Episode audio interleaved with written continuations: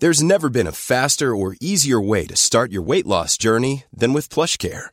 PlushCare accepts most insurance plans and gives you online access to board-certified physicians who can prescribe FDA-approved weight loss medications like Wegovy and Zepbound for those who qualify.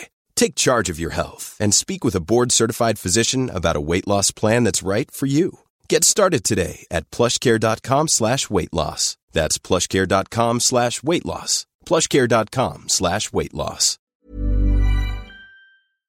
David, can you remember can you remember the first time and perhaps even the last time that you met uh, Richard Moore? Well, the first time I was actually listening to a, a, a podcast that he did uh, just a couple of weeks ago, and he was talking about the first bike race he went to as a journalist. Uh, it was 2002 Criterium du Dauphiné, and it was to, to interview me, um, simply because he was writing for a Scottish newspaper, and I was the only angle that maybe would would kind of get the piece in there. Um, I can't remember that because listening back to how he tells the story, I probably wasn't in a very good headspace. Um, was a terrible interviewee.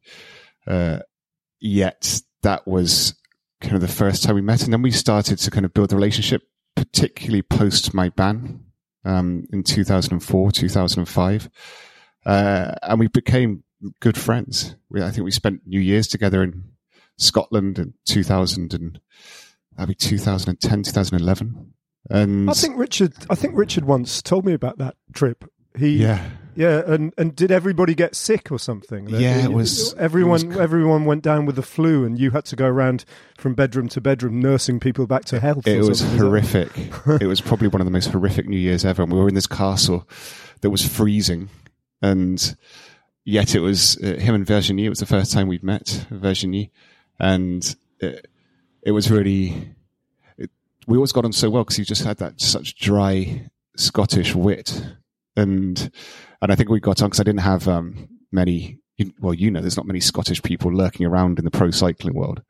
Yeah. And so we had that natural sort of affinity and similar sense of humor and always stayed connected. And he's always such a great um, supporter of mine. Uh, and not uh, at a personal level, you know, he always kind of had Yeah. my back. And which I think looking at all the, the, the comments and remarks on social media yesterday, it was a common trait that everyone experienced. It was that, I know he's such a kind of funny one because he, he, he had quite a, um, he could be, how would I put it? That dry wit I was talking about. You could never really take him that seriously. And you always thought he was just kind of, you could never tell how much he was caring or he'd rob you up. And he was always kind of almost playing games. And yeah, and the last time I saw him, where would that be? It would, yeah. Well, the pandemic has yeah it's just horse and cart scuppernable, through the hasn't it? thing. Yeah, yeah. Because otherwise we'd always cross paths at the Tour de France because the, the only time I'd really see him would be at the Tour de France because that's one of the few races we did. Mm. And, but, ah, it's just so sad, Ned. It's, it's, he kind of, it was, I don't know what we often say this, but he was one of those people that was just so full of life.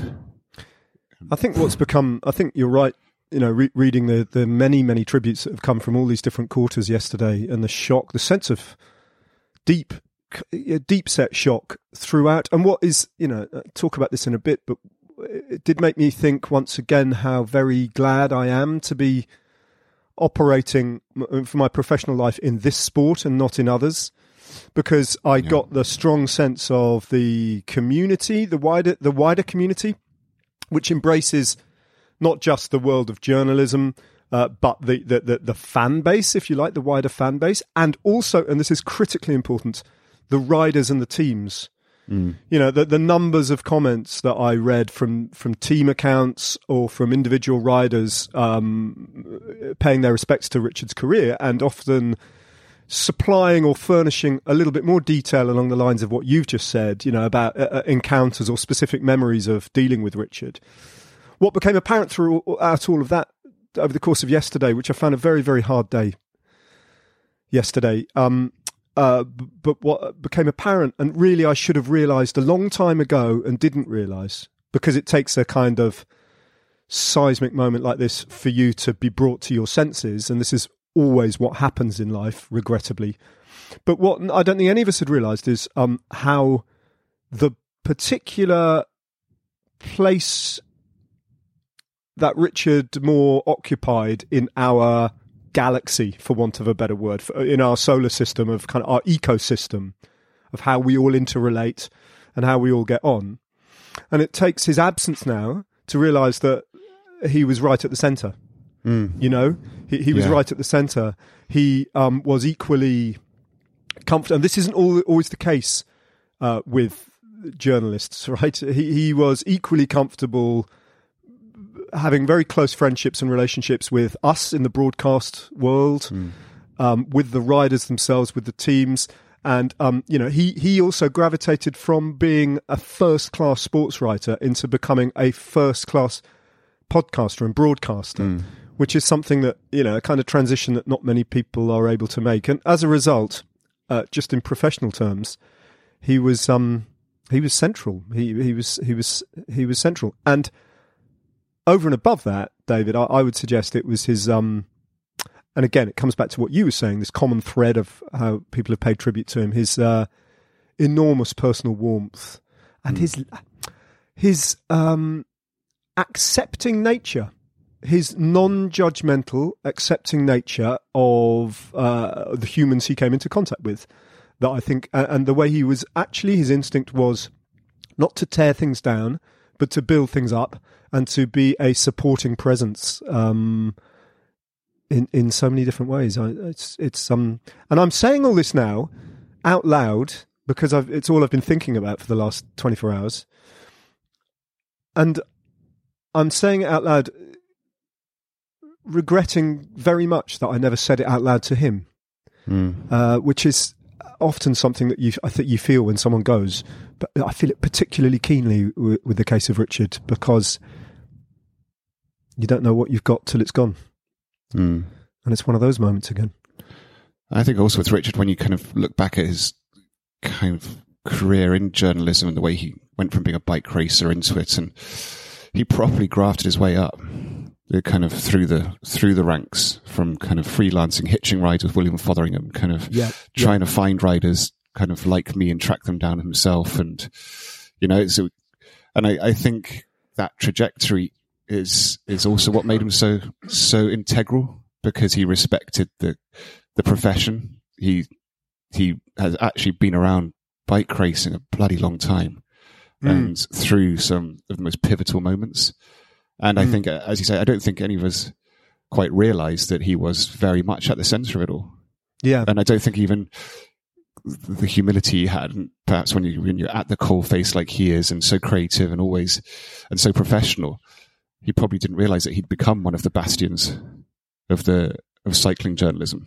It, because Sports- uh, well, I'd go further than that. I'd say sports sports writing. mm, You know, I mean, it was it was notable yesterday that a lot of people uh, who I'm in contact with because I've written about other sports as well. So, gen, more general sports writers uh, not only knew Richard but had read his work and kind of and paid respect as not not a cycling journalist, a sports writer. You know, Oh, well, I was I mean, recommending yesterday to sort of like the Bolt Supremacy and the Dirtiest Amazing Race. Book. They're brilliant books. um, amazing books, amazing books. Yeah.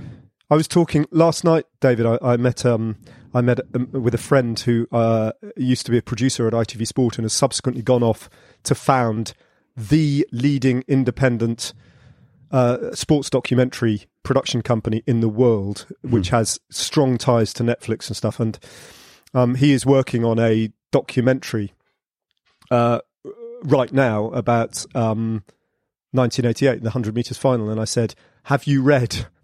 I couldn't believe the coincidence. I have you read? And he completed my sentence. Yeah, the dirtiest race. And, and, and um, of course, he said, it's absolutely our Bible. But you know, Richard's going back to his career trajectory. I think you're really right. The way he grafted is exactly the right word, and he he also had to overcome, um, with a degree of humility, a um a slightly bumpy start to his writing because the first book that he published was not without its controversy. You know, um, in search of Robert Millar was the title. Uh, Left um, sold really well, was very uh, widely re- and positively reviewed. but it it it did. It, it was not without its controversy. It did upset Pippa greatly. It resulted in it resulted in the Daily Mail lifting uh, some of the content from the book and um, and and uh, picking away at Pippa's uh, private life, and it resulted in um, I think Richard had to ask himself some really soul searching questions about whether he'd done the right thing, uh, whether he'd overstepped the mark, and, um, and funny enough, I was just reading a an essay that he wrote in the cycling anthology that Lionel Birnie and Ellis Bacon produced back in the day, and, and Richard was, um, you know, reliving that from a, a perspective of a few years on. But whatever lessons he learned from that first book, he then took into the rest of his writing, and it just went from strength to strength to strength. And I, I remember when he was writing um, the Bolt Supremacy, which was a really interesting proposition in itself because he was writing that at an era in which um, you know, well, when hasn't there been an era really? But but cycling was obsessed about doping, um, and it was it was uh, and, and that those those same suspicions and accurate assumptions that people had made about cycling were being transferred into athletics. It was around about the the um the London Olympics in 2012 when he was writing that book, and I think I'm right in saying that Richard went into his analysis of Usain Bolt and the world of Jamaican sprinting, um, expecting to uncover a viper's nest and to find a trail that led inexorably and inevitably to a substantial doping program. I think that was the book he was expecting to write, David. And um, he went to Jamaica, spent a lot of time. I think he went on two separate occasions to Jamaica, spent a lot of time in Jamaica, asked all the hard and right questions, ferreted away, and returned, broadly speaking, with a conclusion that he wasn't expecting to come across, which is there are doping is possibly one explanation, but I saw no actual hard and fast evidence of it in the case of Usain Bolt. But there is another explanation that either lives alongside the doping story or entirely separately and actually goes much further to explain why Jamaican sprinters are the best in the world. And that is um, that sprinters are superstars in Jamaica. Um, and for generations, they have had the best and most advanced coaches in sprinting in the world, and they have a thoroughbred tradition of being the best in this sport. So it's not come from nowhere. It's No. not, you know, and, and it's a brilliant book. I really advise you to anyone who hasn't read that book to read it. Partly because it's just beautifully written, and I remember Richard ha- having a crisis about about the book and sending before he submitted his first draft to Matt Phillips, who was his editor at the time at Penguin Random House, um, who you know, David, very well um, he he had real self doubt about the book and sent me a, a, a rough draft of it, uh, asking for my comments and feedback. And I remember feeling kind of slightly humbled by that and a bit perplexed why he even wanted my judgment. But I read it thinking "Oh, I couldn't have done that. You know, there's some writing there that I couldn't have done. And uh, he was, and I say all this just by way of saying that he was a very, very, very good writer indeed. Yeah Yeah. and um, and and he was also a cyclist. He'd been a racer. I was wondering whether, because he died at the age of forty nine. David, how old are you now? You're forty 45. five, so Yeah. you're four years younger than Ri- I, I should have been on the Kuala Lumpur I was say, Scottish combat ever? team, but I chose to go to the Tour de l'Avenir instead. Ah, would that have been the only occasion where your paths might have crossed That would have been the only when we'd have been on the same on team. On the same team? Yeah. Otherwise, I don't think I ever raced with him. It might have done, but I don't think so because I didn't spend much time Back in in, the amateur UK. ranks. Yeah, Yeah. yeah. Um, But no, he'll be missed. He'll be uh, he'll be he'll be badly missed.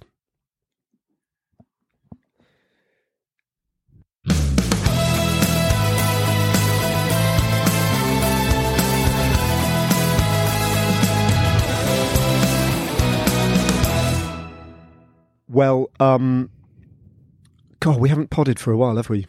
No. There've been a few attempts, but they've been scuppered by life. Yes, life does get in the way. It does. It does. Yeah. Well, fortunately, it's meant there's a lot of racing to catch up on. That's true. mind blow, mind blowing amounts of racing. I went to Italy, David. yeah. I went to San Remo. Uh, As a fan or as no, a. it was a shouty guy. Oh, as a shouty guy. Nice. Yeah, well, nice-ish. except for the fact that I was doing World Feed commentary, which you now know all about. All day. Oh, that's not a short race, is it? Milan No, I would say I was in the studio that day, and uh, I had it on, and I kind of turned it on. It was 200 k's to go, and I was watching GCN because I had here, and I was just like, "You poor buggers." yeah, yeah, but they had. I, I don't know. four fight 17 people. I would Yeah. imagine they did, didn't they? Swapping in and out, Yeah. going and getting lunch, coming Yeah. back. You know, going have a little kip. Sorry, I've got a cat. Check in with. Brad. Checking with Brad on the bike. Brad was on the bike, was he? Was he on the Milan San Remo? Yeah, Yeah. that's what he does now. That's what he does. Um, Yeah. But uh, no, it was me and Matt Stephens in the commentary booth all day without any support and any commercial breaks or anything like that. So um, yeah, it was it was pretty intense. But there was this whole kind of narrative in cycling Twitter about um, oh, it's so boring, Milan San Remo, and it's too long and it's so boring. And I, I don't know. though, I mean, it's, it? it's not, and it's also well, it is, but it's not. I don't think it is. I think we need to be. I think it's. I think it's kind of like a. It's one of. those- I always thought it's the most the archetypal bike race, in that there's like ninety nine percent nothing, then one percent of absolute madness, and uh, but it's the only race where it's such a definitive moment. yeah, You know, it's like it's just it's going to happen on the Poggio, yeah, and it takes them two hundred and ninety kilometers to get there. yeah, yeah. And that, I think that's sums up bike racing perfectly. It's the best way for the layman cycling fan or the introduce somebody into bike racing. Because I go, what you you watch this all day and it all happens here. Why don't you just start watching it at eight k's to go? And you'd be like, no, Yeah. you can't do that. Yeah, that's you've got to watch loads of it beforehand. Yeah, yeah. because then you kind of it builds up the tension and you kind of you come up with seventy three different scenarios. And something's going to happen, and then the thing the favorites tend to just always be there. And I think it, and I think it's the, the most romantic kind of example of of bike bike racing and, and why we love it because it's just a bonkersness. And it's also got its its own character, hasn't it? So you hmm. could, you know, it's not, it's self evidently not a Belgian one day classic. I mean, you know, yesterday I was watching Dwars door Vlaanderen, which if you, and the first thing I did was I put into Google Dwars door Vlaanderen 2022 parcours, and I did a Google Images search, and I got the map up, and it's insane because it's just switching direction all the time, just squiggling around. Yeah. Probably doesn't sort of gravitate much further than 20 kilometres in any compass direction from its origin point and its finish line. But that's Belgian racing. Whereas Milan San Remo, I was thinking about it. Um, you know, it's, it's a 300 kilometre race because it's 300 kilometres from Milan to San Remo. you know, Yeah. the only way they could shorten it would be by saying, uh, it's Milan San Remo, but it's going to start from Savona. but, it's, but again, that's what that's why it's such a a, a classic and a monument because that's what bike racing used to be. Exactly. Paris, You know, Tour de France was literally just a, a, a line drawn around the outside of France. Yeah. You Yeah. know, and it's like Bordeaux, Paris, and you had Yeah. yeah, it's like Paris, Brussels, and there were Paris, Brest, Paris. You Yeah. know, it's just they were all point to points, Paris, Roubaix, Yeah. and it's only the Flanders ones which are the like my six year old daughter's given being given to her access to a map and a crayon. Yeah. but yeah, it's yeah. I, I've got it, it. was always my favorite race, Milan San Remo, when I was a young cycling fan in Hong Kong. I always Yeah. thought it was just brilliant. Yeah. But it was a good race in the end, and I I was a little bit um It was a very good race in the end. It was, yeah. But uh, sorry, just to go Oh, back before yeah. we talk about the Cipressa and the Poggio and all that, I, if I can even remember what happened, um, we came up. We had hours, me and Matt, to try and kind of formulate and discuss what's going on in the race and and and how how important the first six hours of racing are really in the kind of narrative of this race and the individual characteristics of Milan San Remo. And we were kind of coming up with, I think the best one we came up with was it's like trying to, so the, the sheer slowness of the attrition mm, and the sheer, the sheer slowness of the build up of fatigue that will, that will ultimately and inevitably affect you in unforeseeable ways when you come to the efforts at the end um, is akin to trying to empty a bathtub with a with a teat pipette. so each each kilometer it makes no visible difference, but each kilometer you go dink and you take a tiny bit of water out like that, and so that makes no difference in itself. But when you add it all together, that's the point, isn't it? And uh, Yeah. that I think that is the sort of particular cruelty and beauty of Milan San Remo. Yeah, it's And- bonkers because there all day it's, it's. You're in the wheels, and then I, I think it's at the capos with uh, like 50 k's to go. You just know Yeah. if it's you've done everything right, you felt great, and then you hit one of those capos, and you go to get out your saddle, and your legs don't work, and you're like, "Oh, come on!" all did that- everything right. for this. And then you're just getting, and then everyone else looks all right, and you're getting dropped. yeah. And that's what happens. It's kind of everyone thinks they're okay, then all of a sudden, one by one, you're not okay. Yeah. Yeah. And then you get to the Poggio, and sure enough, all the big guns are there. Mathieu van der Poel, first race back. Mathieu van der Poel, first race back, not too shabby. Jesus, Gutted that's- not to win it as well, wasn't he? Absolutely. Oh, I was gutted Face not- like a slapped arse on the podium. He just, you know, well, that's what's the point in being here when I'm not on the Oh, top. I know it's brilliant. That attitude's so good, isn't it? Most people are like, ah, it's my first race back. I'm pretty happy. with Do that. yeah, It's like, was yeah, win podium, it. podium, podium of a monument. Yeah. He's just like, it- honestly, couldn't disguise his disgust.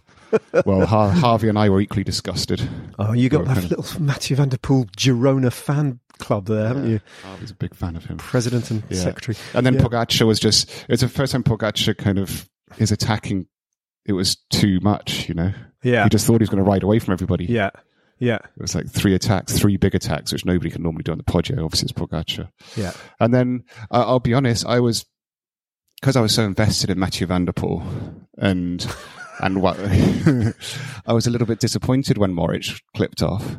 And it was only after the race and kind of I watched it back, I was like, that was actually really cool. Yeah, it was Daredevil stuff, wasn't it? It- Yeah, I mean, he was just all in. I mean, Sapas or Sakas. So you talk about a six and a half hour race. Actually, it distilled down to um, probably 1.5 seconds of racing over the top of the Poggio when he'd done his tricky thing that I think you need to explain about the the, the seat Dropper um, post. the, the dropper post.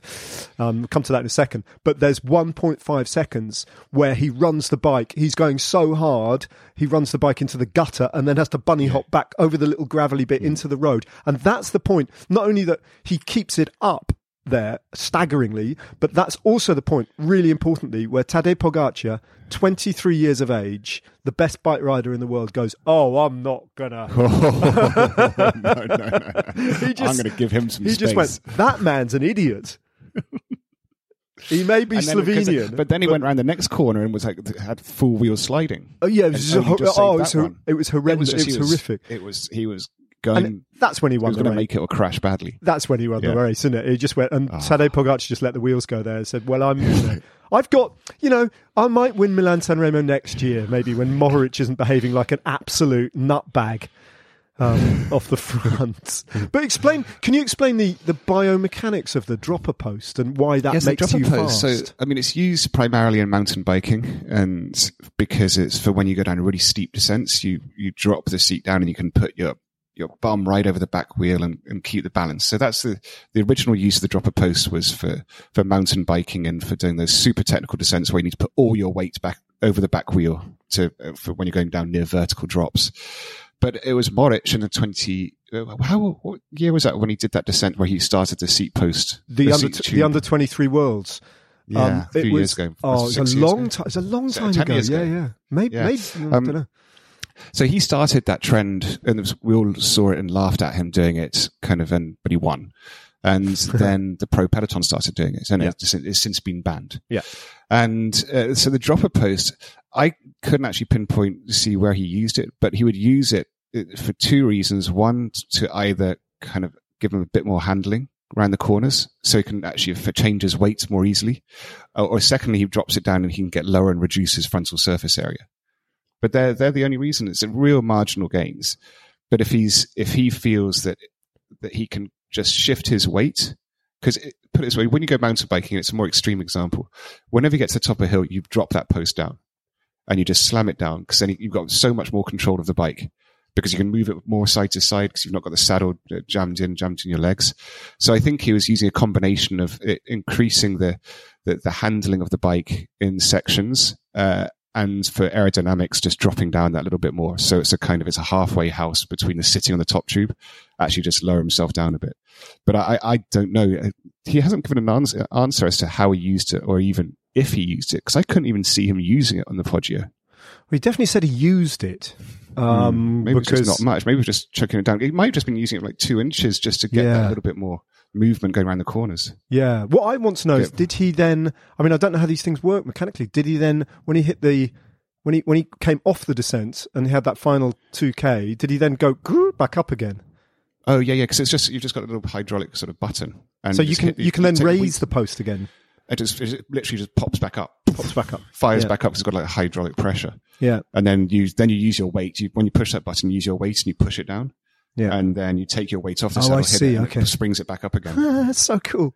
I mean, it's quite cool. We had a little bit of a, you and I were exchanging messages after that, and I said, oh, it was a little bit Yeah. cheaty. And you went, no, no, it's brilliant. And I went, well, yeah, it's brilliant, but also a little bit cheaty. I mean, obviously it wasn't Yeah. cheating, was it? Because they, they're not daft, Bahrain Victorious. They will have done their, they will have scoured the UCI regulations and realised that there isn't a UCI regulation. so in the absence of any, in the absence of any regulations, you might as well just do it. But uh, what was quite what was quite interesting was that uh, I think the assumption immediately afterwards was that that would happen once and once only, because the instant it had happened, the UCI would say, "Well, you can't do that ever again." And actually, that's not what they've said, is it? They've said, No, they said it's fine. "Crack on, Yeah, crack on. go on." for it. So, do you Yeah. think that will become a feature of everybody descending all the time? I think it's, it's a very particular skill to be able to actually benefit from it. Yeah, because it is adding weight to the bike as well. yeah, But um, and you have to, even with the dropper post, th- it wasn't the dropper post that was giving him those handling skills. yeah, that's true. You know, he is a, it's he's the, one of the best descenders in the world and Yeah. always has been. So, and it just goes back to that old adage. It was just another little marginal gain that he was putting on top of his. He'd probably won it without the dropper post, but Yeah. he definitely won it with it. Yeah, So, yeah. interesting. Yeah. Have you watched any of the other racing? Have you seen much? Uh, I did watch bits and bobs, yeah. Um, Everyone shifts up to Belgium. E3. The E3, E3, Saxo. Classic. Mm, another classic. Ah, Who won that? Was that? Oh, that was Wout. The It two was, up. Oh, it was, Wa- it was Wout with a big solo attack, wasn't it? No, Christophe Laporte. No, the two of them. Oh, it was that one. that one? It was that one. Oh, yeah, Yeah. it was kind of like the repeat of. um Mm. They did forty k to two of them, didn't oh, they? just- yeah, yeah. and it was just everyone just came out of it and was just like shocked and awed by Jumbo Visma. Uh, what's I think the, the the big story is the absolute lack of quick step. Yeah, they've not been anywhere near there. I mean, Anywhere. they've ha- they've not had Julian Alaphilippe to deploy, admittedly, Mm-hmm. because he's coming back from um, stomach illness, isn't he, or t- something Mm. like that, or bronchitis. Um, So yeah, they've been they've been totally absent. They've Yeah, been so relying on sort of like their second string, if you like, and a bit of their old weapons Mm-hmm. without without having a really kind of fresh. Yeah, they've had Stybar trying to get involved, and it hasn't been terribly. And Ballerini's been like, I don't know what's happened to him. And it's all been a bit underwhelming, and they haven't had Tim Declercq's only just come back into action, hasn't he, to do all that controlling Yeah. phase of the race? And yeah, interesting. I mean, maybe it's just um, it goes to show as well if a team gets it slightly wrong in the winter, uh, and it goes to show how important that teamwork is because obviously Jumbo Visma have just nailed their winter. Hmm. you know, the training and the, the, the attitude they've had towards it. And you have to ask a question of Quickstep done something wrong over the winter because the Yeah. whole team is just not, it's not firing. yeah, Yeah. yeah. Well, Um, well, apart from Mark, apart from Mark Cavendish, yeah, he took a. win. Where did he take a win? Ryan Turin, Ma- Milano Torino, yeah, which um, Milano Torino. it's interesting what they've done to that because it kind of uh, caught everyone by surprise. But actually, it shouldn't have caught everyone by surprise because it shifted a couple of years ago, didn't it? It shifted Milano Torino from its autumn birth, so to speak, to become a, a, a sprinter's warm-up race for Milan San Remo. It's a totally um, different race. It's, totally it's one of those race. ones Totally different. where because it's what is it? The oldest classic, Yeah, semi-classic, oldest Yeah. classic. yeah, But it was it was famous for so many years because it finished on the velodrome and had the hard finish. And Yeah. It was a very it it had that classic finish. yeah. Yet it's still The Fausto Coppi Velodrome. Is that yeah, right? There you go. Yeah, Yeah, yeah. that's went- where he did the hour record. I I went I went past that the other day because I did a little bit of tourism. It's quite funny actually because we went up the. Um, I, I was showing Kath, I was showing her Turin, which she'd never been to before. So we went. We were in uh, San Remo when we spent a, the uh, the day after the race. Then we hired bikes and rode down that amazing um, cycle path that goes down the Ligurian coast that used to be the old railway track before they um, Oh, wow. basically repurposed it, and it was absolutely brilliant. So we rode into this absolutely howling headwind that had been the same headwind that had affected, or tailwind that had affected Milan San Remo, only turned up to the power of sort of five the next day. It was really, really windy. And uh, Kath rode further than she'd ever ridden in her life. And then we turned round, then we turned around on these heavy city bikes and then picked up this amazing tailwind and just sailed back to San Remo. It was fantastic. And then we went, and then we went by train um, the next day to from San Remo to Turin. But as soon as we got to San Remo station, which is absolutely bonkers, by the way, San Remo railway station. I don't know when it was built, the new one. Oh, the La Belle Epoque. Oh, is it a new one? no, no, yeah, the, the old Belle Epoque, absolutely, totally Belle Epoque um, railway station was on obviously on the old railway lines, right in the middle of town, close to the water, and the the old structure is still there. But sometime in the, I'm going to say 80s or something like that, they built a high speed rail n- line and closed the old one, and um. And it kind of it's a little bit further inland, and a lot of it on that Ligurian coast is just goes through the most amazingly long tunnels. And San Remo station itself is in a tunnel. And um but the outside, you know, where you walk in the station concourse is kind of like all concrete and modern and kind of looks like it's built in the 80s or the 90s. And then you walk on like travelator escalator things, you know, like getting airports to get to the platforms, but you walk for quarter of an hour into the mountain. It's quite extraordinary. And then you get into the, and then, so anyway, we did all this. We got onto the platform um, to find that uh, there was an announcement scrolling across the screens. There was no one else in the station, and an announcement scrolling on the screen saying, with my bad Italian, I managed to decipher it eventually, I'm um, saying, due to industrial action in the region of Liguria, um, a lot of our uh, uh, trains are either cancelled or running with severe delays. And that was it. And it didn't say anything like that. So, what should have been a really simple journey took us almost the entire day to get from uh, San Remo to Torino. But we spent a couple of nights in Turin.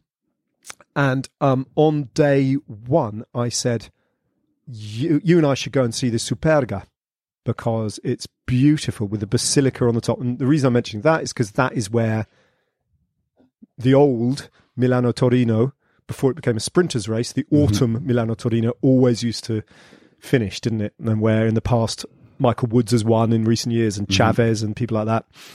I think Fabio Aru won a race up there uh, relatively recent. It's an amazing hillside um, climb just outside Turin, and you look down on the whole city of Turin. Anyway, we got there. Sorry, it's a really long rambling story, but we got there, and um, I was intent on making Kath walk up the entire climb, which is a five kilometer climb. Um, but it was only when we got there that we realised there's a little funicular railway that goes up to the top of the Superga. So we thought, ah, yeah, jump on that.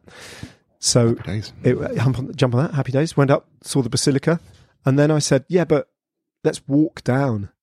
That'd be easy, wouldn't it? And we don't have to walk on the road. We can find these little pathways pick out down the mountain.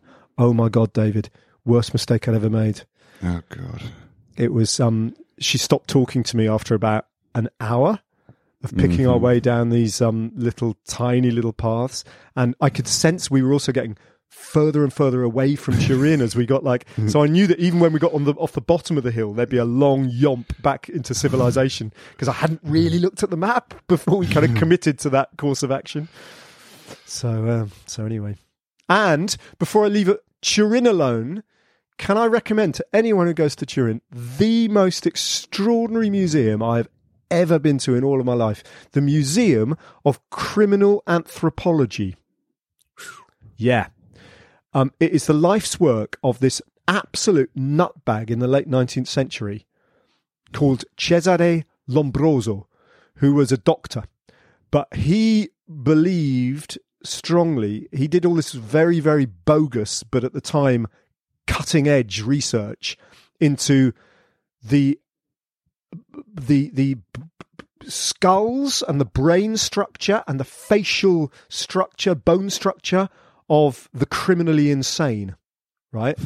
And he then established, according to his own highly dubious uh, scientific techniques, he established that just by measuring, you know, the width of someone's nose, the gap between their eyes, and various different other um, facial features, you could predict with a degree of um, accuracy whether or not they would go on to commit murder. Oh my god.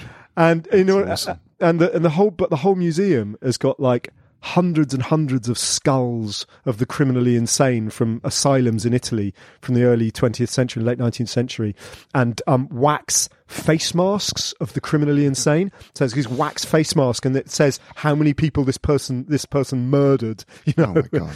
uh, it's the most extraordinary museum. And the first thing you see when you walk in is Cesare Lombroso's entire skeleton, which he said, I want my work to be exhibited for the people, and I want uh, my own skeleton when I'm dead to hang um, in the, uh, uh, the be the first thing you see, sort of thing.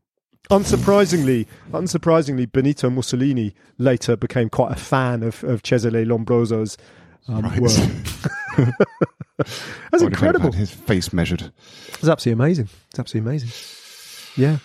Um, Then I went to Milan, and then I went to Munich, all on a train. I got, I've got a sleep. We got a sleeper train from Milan to Munich. It was brilliant. We had a little two-berth sleeping compartment, little bottle of terrible champagne. Um, on the, on our, there's a little welcome present with some slippers and all this sort of thing. Got served a really nice breakfast in the morning. Took 13 hours. Really good night's sleep. Cost 100 euros each. that's amazing. It's amazing. That's amazing. It's absolutely brilliant. Yeah. Anyway, back to bike racing, David. Yes. Um, What else we got? What else, what else is there? There's Catalonia, but I didn't watch that. Gent Wevelgem is the big one, really, isn't it? Gent Wevelgem. Gent Wevelgem. Did you see that, or were you just? Yeah, I did. Yeah, I no, I did watch the the final few Ks.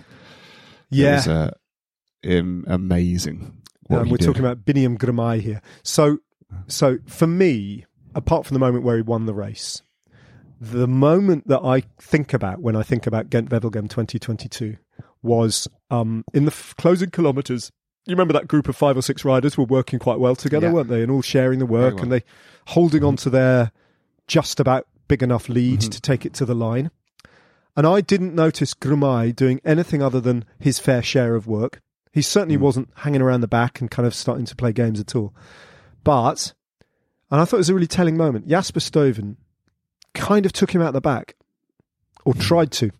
There was this one moment where he just kind of like dropped, you know, let the wheels go and had a word with Girmay, and Girmay kind of shook his head and then very quickly reacted and closed the gap up again, and then went and pumped them all in the sprint.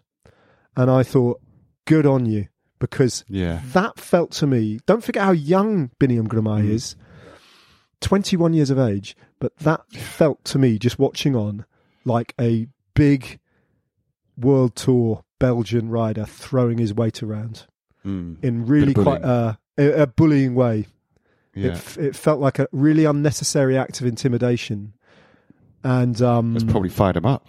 and it It might well have backfired. Sometimes that gives you the confidence because it means that for Girmay, you know, it's, they respect me. It's like they're scared of me if they're doing that, and it Hmm. kind of gives you that. If he'd been in the group and just there, like, like, oh, Stuyven, there's Laporte, there's this and that. But then when Stuyven takes him out and has a word, it's like, oh, they're they're paying attention to me. That means they're worried, yeah, and so it gives you the point. confidence. Yeah. Then you're like, oh, I, I can do this. that's a really good Yeah. point. I thought about it in those terms. Mm. But like, like it's not come from nowhere, has it, Girmay? It really hasn't. You know, it's been No. it's been six months, if not longer, of um no, let's call it a year of of smooth and quantifiably evidence based ascending through the ranks. You know, a silver medal at the under twenty three World Championships in Flanders, incidentally, doesn't come from nowhere, does it? Um, and No, then we we were commentating on on Paris Nice and seeing how that he kept popping up there in the top ten. He was there in Milan San Remo in the mix. You know, he's a 21 year old, it's impressive. it's hugely impressive. Hugely I think it impressive. still is, even though when you got Pogacar and Bernals and stuff, it's still, it's actually, you don't see it very often in the classics, do you? Youngsters like that. No, I suppose It's not. actually seeing it more, more in Grand Tours these days. Yeah, that's true. Yeah, Yeah. and and Yeah. and evidently, you know, obviously, you don't see it from Eritrean uh, athletes uh, performing in the No. classics like that. That was a completely new territory for Eritrean riders. Who, by the way, So cool. at the same time that Girmay was doing that in Ghent Wevelgem and you know really making history for the development of the sport in the country he comes from um, their young riders and their more established riders were tearing it up at the African World Ch- um, African Continental Championships as well you know and they they do op- occupy kind of absolutely the top spot in all the disciplines in terms of the African nations uh, Eritrea. Um, You know, it's quite Yeah, it's- it's interesting, isn't it? Because they do have that historic connection with Italy um, that people often attribute the, the popularity of, of bikes and bike racing to the to their colonial past, to the Italians bringing cycling culture to the country. But it's really interesting the way it's expressed itself, and um, there's some amazing footage of the reception that uh, they're returning athletes from the African uh, Continental Championships and Biniam Girmay, who's now gone back to um, to uh, Eritrea. Yeah, missing the Tour of Flanders. And you see, one of the reasons why that's significant is my understanding is that Biniam Girmay has been operating in Europe on a 90 day Schengen visa. oh wow, So he's got to go back.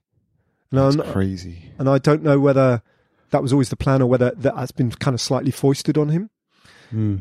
Um, but it it's one of the reasons why it's really noteworthy what he's doing because I um I commissioned a bit of writing for the road book um, by a Rwandan sports writer last year who made the point to me um, talking about Rwandan cycling actually, but he said you know one of the big reasons why it's so hard for black African riders to get a foothold in Europe is because of the um, immigration hurdles and the work permit hurdles that are put uh, put in their way by European countries.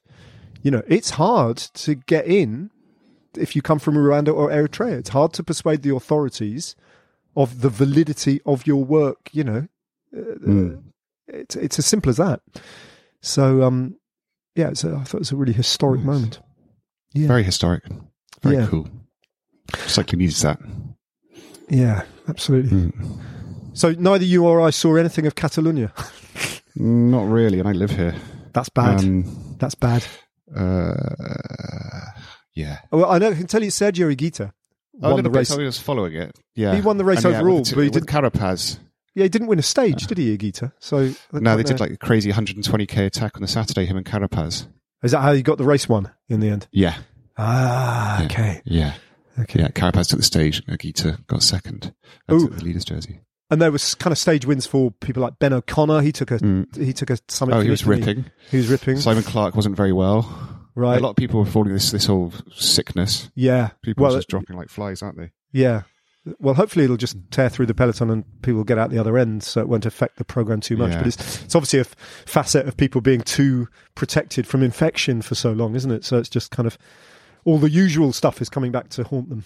Um, Joao Almeida took a stage. Oh, and David Ethan Vernon took a stage as well. What do you, do you know about him? Have you? Is it Um, who's that? Sorry, Ethan just a little- E- Ethan Y- Vernon? yeah. no, I don't know him at all. Oh, you're going to know a lot about him this year. I was made aware of him at the UAE tour where he was working for Cavendish.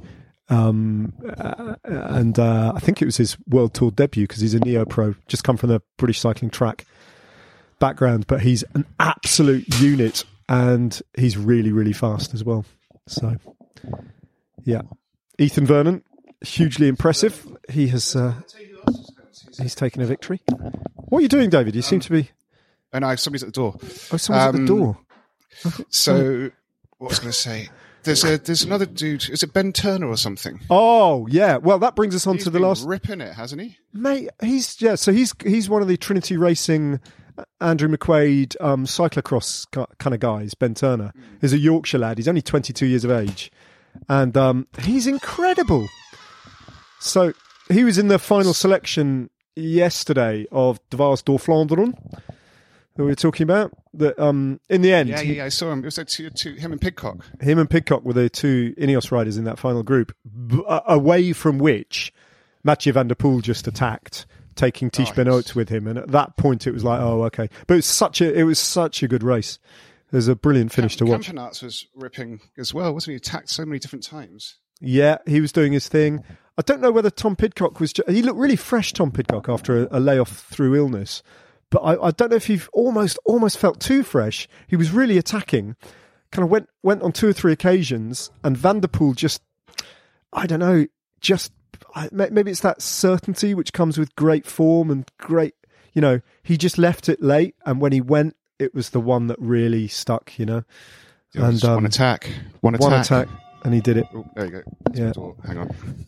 Right, David, I was just walking through his chapter three offices and pressing a letting people. in. Segue for listeners. We've got an archive sale going on at chapter three at the moment. Forty percent off. Loads of uh, 40%? stuff, stuff that's yeah, it's off the stuff that we, we won't be replacing. There's stuff from um really nice bags from Brompton. There's some of our Garmin products, casuals. So yeah, just a little bit of a archive clearance at the spring clean net. So go across to chapter3.com. We'll put the archive sale link in the show notes and you can go across and get some deals Yeah, yeah. go into get ready for summer. All right, do that, and then if you don't want to do that, or you want to do both, uh, you can buy tickets for my show. I've written quite a few jokes now, David. I've written Ooh. about I've written about three or four jokes. Not really, not yet. I've got some good concepts, but they haven't actually materialised into any. so It'll it'll happen. It'll happen. I'm not panicking about it at all.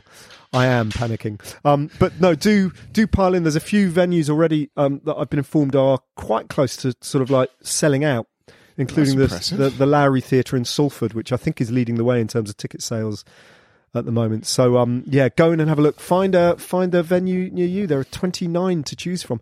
29 29 to choose from. um, and all that sort of thing. All right. Well, listen, I'll let you get on with your day because you're a busy businessman. I realise that, and yeah, I will. thanks, um, Ned. And I uh, will- we'll catch up next week after Flanders.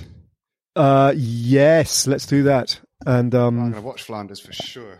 you're going to have to because I'm probably not going to be able to. I'm at a family funeral, so. I'll uh, get, I'll get, I'll have that one so- covered. Me and Harvey will be Yeah. in front of the TV. But the following weekend, I'm going to go to, without portfolio, I'm going to go to Roubaix. Not working for anybody except for Never Strays Far. I'm going to be a Never Strays Far correspondent Oh, that's at. Roubaix. That's going to be good, isn't it? I love it. That's All going right. to be so good. Cool. All right, very good, Ned. Speak to you soon. later. Bye. See you. Bye.